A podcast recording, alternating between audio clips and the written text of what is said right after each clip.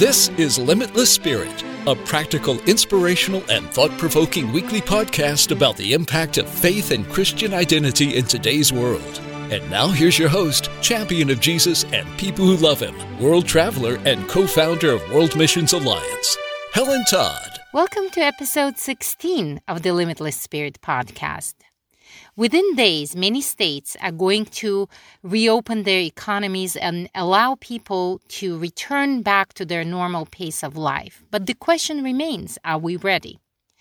In this episode, we continue the conversation with Dr. Richard Bartlett, a physician from Odessa, Texas, who is fighting this battle with COVID 19 on the front lines. We will talk uh, with uh, Dr. Bartlett about the importance of placing the decision on the type of treatment necessary for the patients in the office of a physician rather than politicians. We will discuss the treatment that God revealed to him in a dream, and he has used this treatment successfully on many of his patients. Uh, we will discuss the problems with the uh, putting with putting our hope in the development of a potential vaccine, and how can we move forward with this uh, pandemic without fear. Hello, Richard. Uh, welcome again on the Limitless Spirit podcast. Thank you, Helen. So, um, last uh, in our last episode, uh, you uh, started telling a story of uh, a couple that uh, you treated who were um, both diagnosed with COVID nineteen, but too late, and to the point that the wife, who had a pre-existing asthma condition, had to be hospitalized and ended up in a critical condition. Yes, and so we learn. I have learned a lot that is contrary to what the CDC protocols and recommendations are through uh, practical experience with patients. And this is a case in point. This lady ended up on a ventilator and was in the hospital in the ICU on a ventilator for nine days. Um, but to the surprise of the in, uh, of the doctors and nurses, she did not have the evidence of damage from a cytokine storm, the inflammatory process that's normally tr- started in the lungs and then affects the whole body, causing damage to the kidneys and the heart. She didn't have evidence of those problems. And what was different with this... her was was she was started on inhaled steroids uh, early, which is the first line preventive recommended treatment for asthma. The first uh, maintenance thing, most important maintenance thing you can do to protect someone from having an asthma attack or death from an asthma attack is inhaled steroids, where corticosteroids, which are anti inflammatory, are in the lung tissue. And uh, they're anti inflammatory. They make the, they stabilize the cell membranes um, and they make it harder for infl- inflammatory chemicals to be released uh, in the tissue where the steroid is. And so it's not going total body, it's just concentrated right where you need it. COVID 19 is, is a disease where you have a virus trying to trigger an inflammatory process to damage the whole body, but the source of the inflammation starts in the lungs. And so I had started her on inhaled steroids, which is totally appropriate for her because she has underlying asthma. I believe that is why uh, they were shocked to see that she does not have damaged total body from uh, an inflammatory process attacking all her organs. And so did she, you uh, start uh, treating her uh, with these steroids before she was hospitalized? Yes, I started that, but because she had underlying asthma, uh, and this is a respiratory infection, she ended up having to be put in the hospital. And so, and then being on a ventilator for a while, but she didn't have all the damage that is being reported on other patients with COVID 19 that are on a ventilator. So, after that, now she's total recovery, symptom free at this point. But she went home, and her and her husband have three children that live in the house with her. Another recommendation from the CDC, this is their criteria that they've set for us to follow, is that uh, if someone is, uh, sus- is suspected of being a carrier of COVID 19, if they'll stay in self isolation for 14 days that's the magic number that they came up with 14 days and no symptoms, then they can be deemed uh, disease free, uh, not contagious, not a risk to society, and they can they are therefore released. Well, the, these three children were in the hospital in the house for 30 days with these with these parents. One of which was ha, was in the hospital in the ICU on a ventilator, and both of the parents were positive uh, carriers. So these children never had symptoms. The parents were told by the county health department that your children, we're not going to test your par- your children because your children have been symptom free, and the CDC criteria says that all we have to do and how we make this decision is we just wait 14 days without symptoms so they can go out in the public. I, uh, I talked to the parents, and we decided together that the children should be tested two of the parent, children tested positive, meaning they were contagious and they were uh, a, a risk to other people. They were symptom free, which is wonderful, but they were contagious. So that uh, was a game. The when the that was a game changer for our local county health department because when they found out that they told they told the parents we don't know what to do. We didn't know this could happen um, I'm going to have to check with uh, our authorities, the people that are above us, and see what we need to do. Well, now uh, the health, this one county health department in the United States has decided that they're going to test everybody uh, that tests that that has been in close contact, uh, and that's very close contact for 30 days in house with two people that were sick with symptoms and tested positive they're going to test everybody to make sure they're symptom free. So, so, that's a policy change on a local level as a result of what we've uncovered. That is wonderful. Uh, so, how do you sum up that divine strategy that God revealed to you in a dream? Well, here's the summary of it. I understood uh, that uh, this is an inf- uh, this is a respiratory viral infection that's, that hits the lungs, attacks, attaches to receptors in the lungs, and triggers an inflammatory process that, if unchecked, in some people will lead to multi organ failure really quickly. Not in everybody. Some people have no symptoms, like these children. And so, what I also understood was that you, you target the, the treatment plan is to target the inflammatory process that starts in the lungs and to use an antibiotic that is uh, uh, able that that has antiviral activity. That is counterintuitive. Every doctor has been taught for decades that there that antibiotics only work on bacteria. And if someone has a respiratory viral infection, it's bad medicine to give them antibiotics. But in the NIH, the, the where Dr. Anthony Fauci is a leader, they had a study that came out uh, showing antiviral activity with an antibiotic, the Z-Pak, azithromycin, that President Trump recommended. Interesting uh, that that uh, is actually antiviral against. Uh, it's been proven in that article by the NIH to be antiviral against influenza A and B, even against uh, A H1N1 the H1N1 swine flu of 09 it was tested against and had antiviral activity. It has antiviral activity against other infections that could lead to death by uh, pneumonia, including parainfluenza 1, 2, 3, and 4. It has, uh, in, in the research, it has uh, evidence in this, in this article of antiviral activity against respiratory syncytial virus, RSV, that kills children uh, from pneumonia if they're under five months old, it's a high fatality rate, and it's a, it has antiviral activity against RSV A and B. It has our antiviral activity in the research over the last um, 20 years. There's antiviral activity that's been proven uh, to decrease the viral load for HIV 1, RSV, which is herpes simplex virus. Um, and so so uh, why do then, you think there is such opposition to this treatment that President uh, Trump mentioned, mentioned repeatedly? Because you're not the only uh, doctor who is concerned about this political interference into medical treatment. There was a Dr. Um, Jeffrey Singer, and he's the Cato Institute and uh, a general surgeon as well.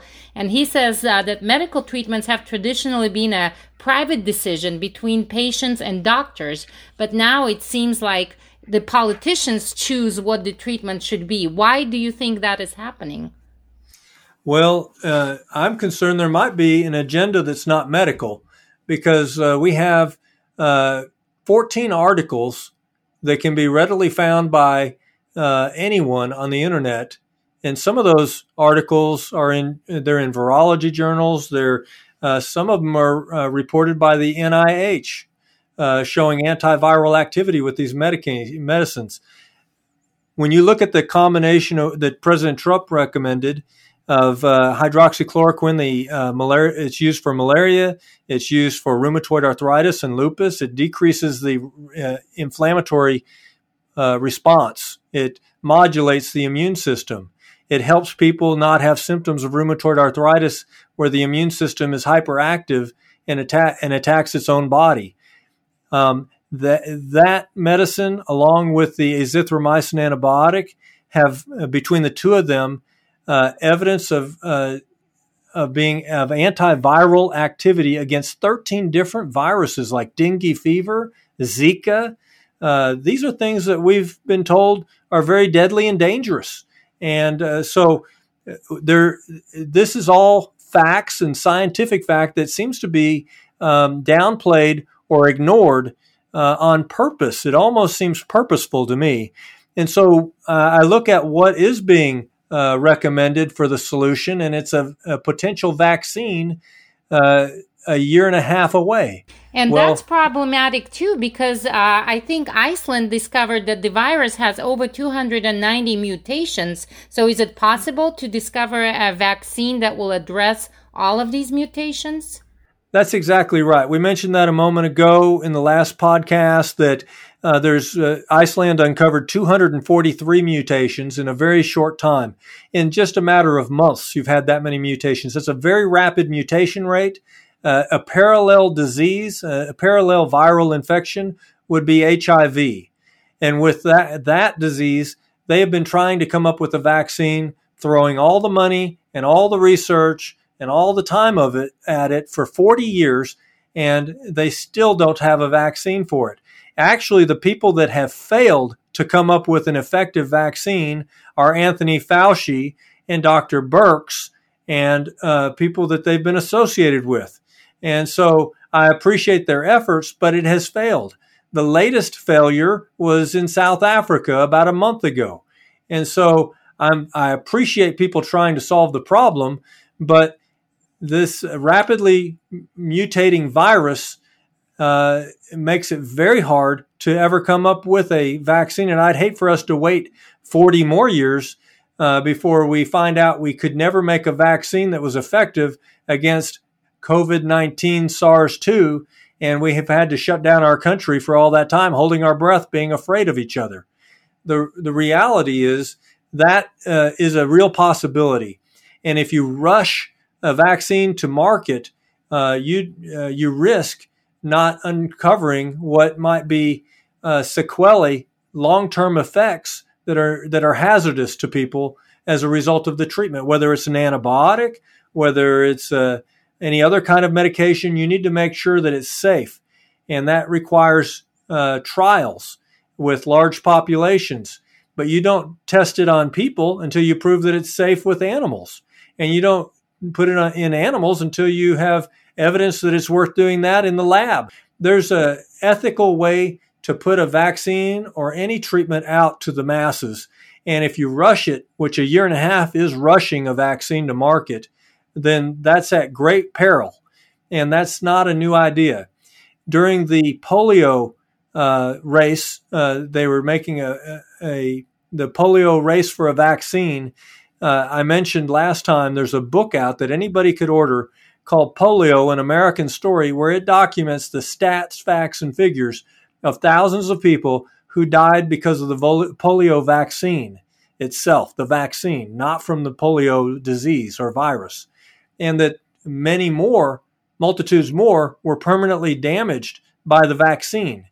And so that's a that is a historical fact that's a part of our American medical history. That's, that's a, a possibility point. with a vaccine that's pushed out too early. In the last episode, you mentioned that one of the big problems um, and obstacles in uh, really getting a real breakthrough in this situation is uh, insufficient testing, or or uh, better say, insufficient testing guidelines that were put out by CDC. So yesterday, President Trump released the new guidelines for testing, but um, apparently he's pretty much leave, leaving it up to individual states to set up specific guidelines for testing. How do you think this is going to work?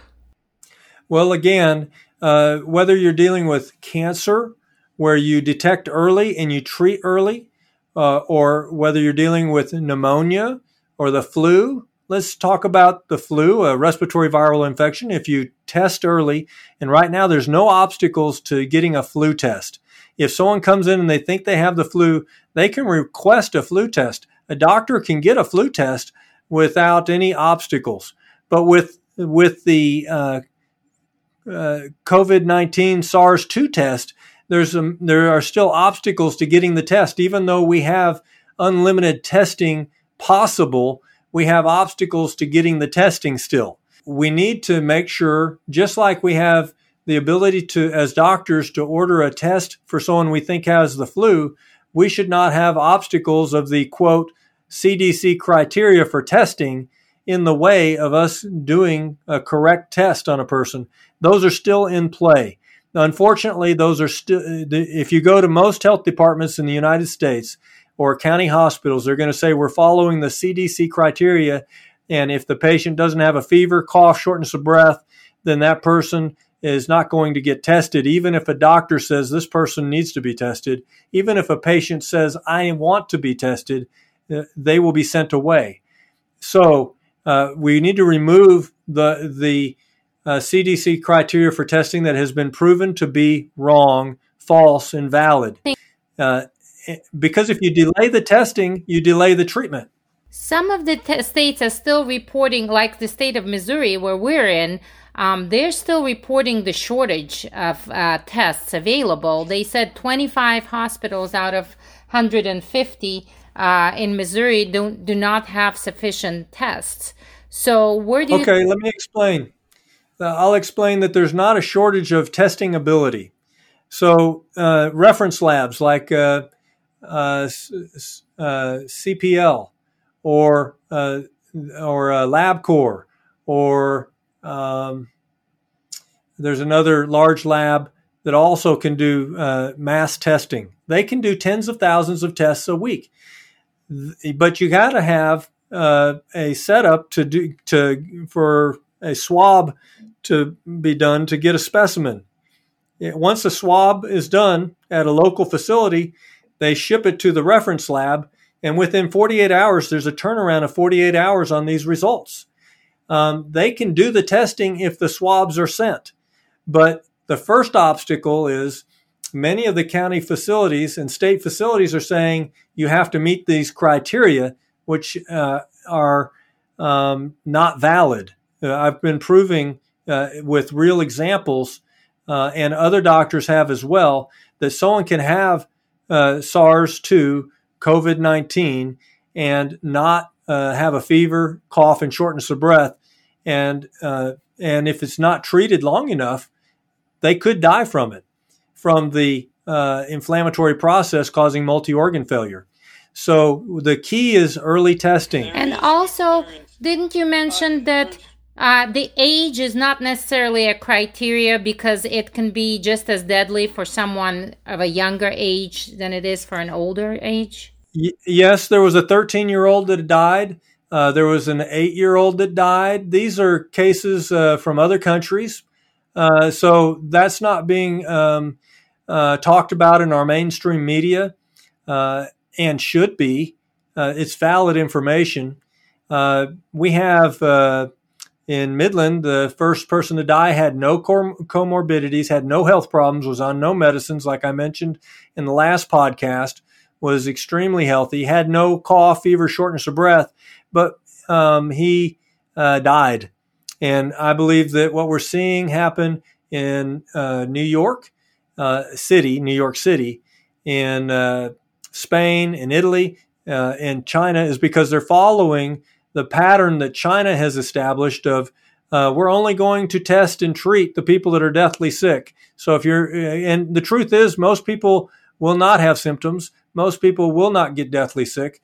But for those people that are at risk of having an inflammatory process start to be triggered out of control, even if they are young, even if they have no health problems uh, before, those people need to be tested early and treated early, and they will live more likely if they're treated early. And so I'm telling you a fact. There is unlimited testing possible at the reference labs. The problem is many hospitals are not setting up, and it's a choice to do the testing. And if they do the testing in our in our city, uh, we have 120,000 population, but they're only set up to do one test at a time from 9 a.m. to 1 p.m. and uh, Monday through Friday. That's not adequate access to testing. There are some other resources now that have become available for testing. And so thank God for that because that's helping uh, people get tested earlier and treated earlier. That's the key. And so what we're seeing in South Korea, in Singapore, in Hong Kong, in Iceland, where they've only had 10 people die, in uh, Singapore, they only had 14 people die so far, uh, for a whole country uh, where they have open society, open schools, open restaurants, normal freedom of uh, to to gather in those in those countries and in Sweden. Uh, they're open city. They're, they're, the people have their personal freedoms and they're able to run their countries and they don't have people dying because they're doing testing, not following the arbitrary CDC criteria. So that means that the people that might die from this are, are tested earlier and they're treated earlier. And that's why only 10 people have died in Iceland so far.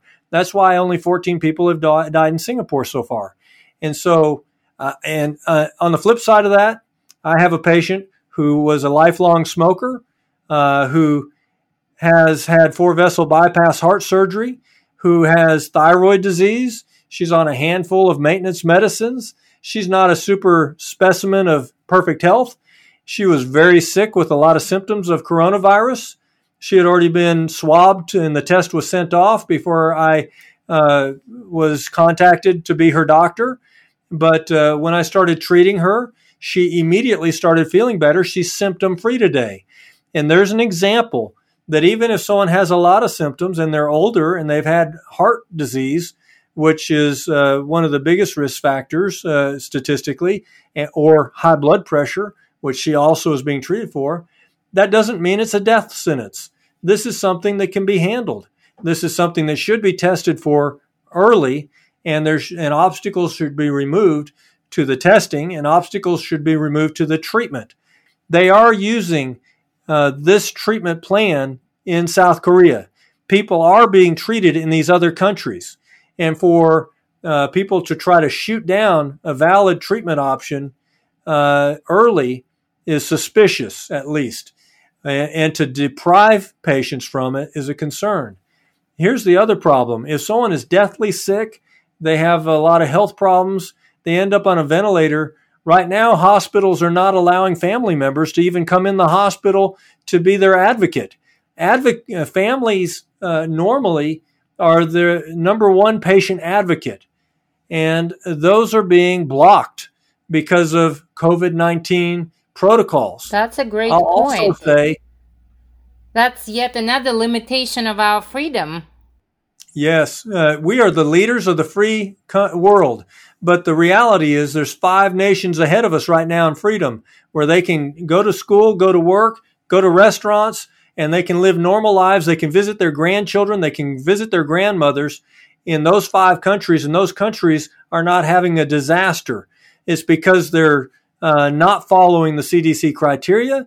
They're not having the limits uh, uh, imposed on them that we are having imposed on us in the United States. Uh, I don't think we look as free right now. We don't have the freedom, freedom to assemble. We don't have uh, freedom uh, to um, use the public education system that we pay taxes for. And initially, we were all the only information we had was information out of China. And based on that information that came initially out of China, we were told we needed to follow a certain treatment plan and strategy. And that treatment plan has failed in Italy, Spain, New York City, a different treatment strategy that is being followed from the beginning in those five countries of Singapore, Iceland, Sweden, South Korea, and Hong Kong is working, and those people are free. We need to follow that uh, treatment strategy, that testing strategy, and we need to have our freedom restored. So now, uh, as the states are preparing to return, reopen their economies and return to normal lives, what advice do you have for people of how they can protect themselves? What precautions they can take? So, you know, the reality is it is a respiratory viral infection. And you get that through respiratory droplets in the air, usually from someone coughing, sneezing, talking close to you. But the reality is now it is widespread in the United States and around the world and may have been out here and been spread from before January uh, at this point. And so uh, we know it's widespread. Uh, number one, you don't have to be afraid. Uh, there is unlimited testing.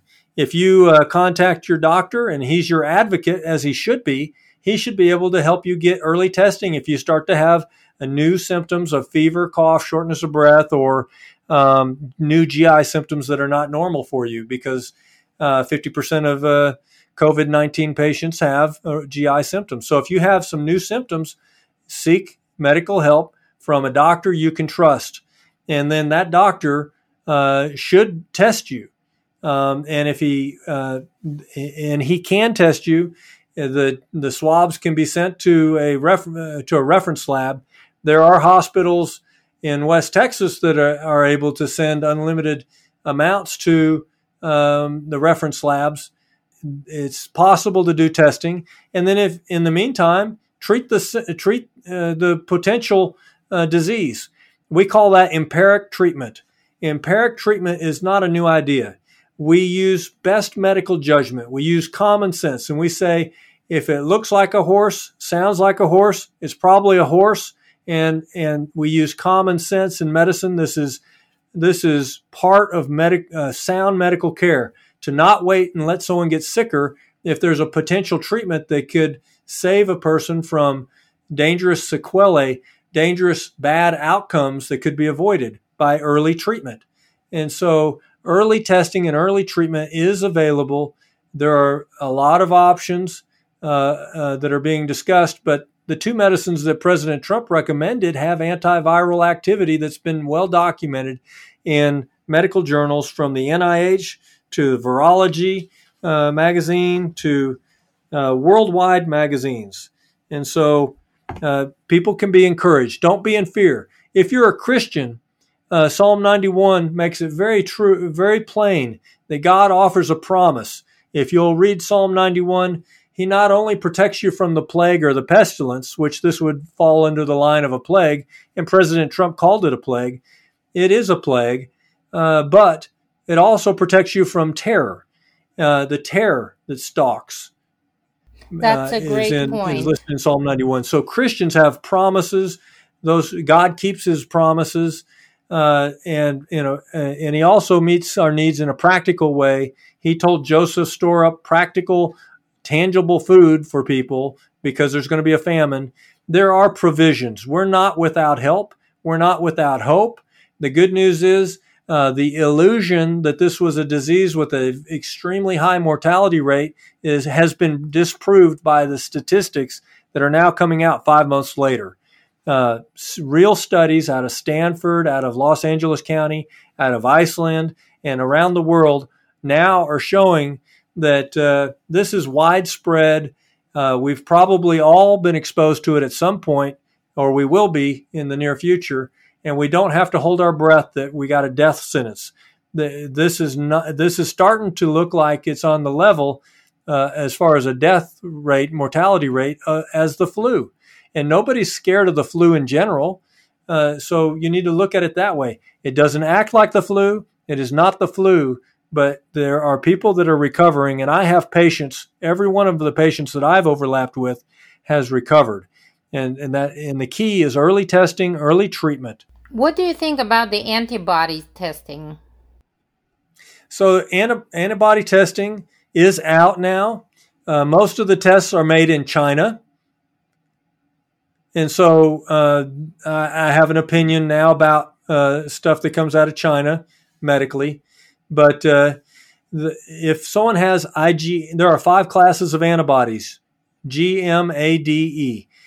G, uh, M antibodies show that you have an acute, that you've just gotten exposed and your body's starting to build an immune response to what you've been exposed to. So if you have a positive IgM test to COVID 19 SARS 2, then that means that you're in the acute stage. You have recently been exposed and your body is just now mounting an immune response to it. Uh, antibodies are what our body makes. The second test that's out is IgG. IgG antibodies show that you have now established an immunity to this virus. You've been exposed to it in the past. It doesn't say how far in the past. Uh, so some of the tests that are coming out now have IgG and IgM on a fast test that is done in 15 minutes. They they do a finger stick, they put some blood on this test, and it can show in 15 minutes if you have IgG or IgM. If you have both IgG and IgM, if you have IgM, then you have recently been exposed. You might be contagious. You're in the acute uh, reaction to it. If you have uh, a negative IgM and a positive IgG, then that shows that you have been exposed to it in the past and you are not in the acute stage. There is a test also out there that says that is only for IgG. That shows that you've been exposed to it, but it doesn't tell if you're in that um, window of opportunity where you still might be contagious and you might be transitioning from the acute infection of IgM to IgG. So that test is not very useful, although there are doctors that are now using it in their offices, and there may be hospitals coming out with that. We need to know if someone's contagious. I think personally the best test is the swab in the throat or the nose that's looking for the virus itself, because if it's there, then it could then you are contagious. And if it's not there, then you're not contagious. And at some point later on, at this point, it's a, it's a, it is available. You could check and see if you have IgM, IgG, and if you have a negative IgM and a positive IgG, then you have been exposed and you're no longer contagious.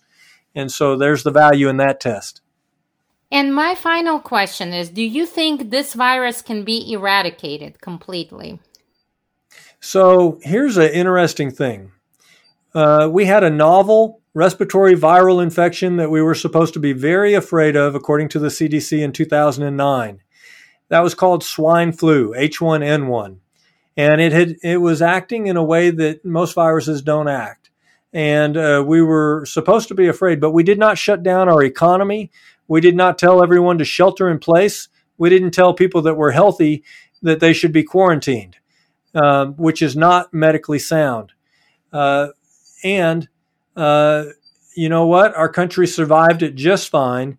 If someone started to have a problem with that, we have medications and we have medical therapy and uh, plans that we can use.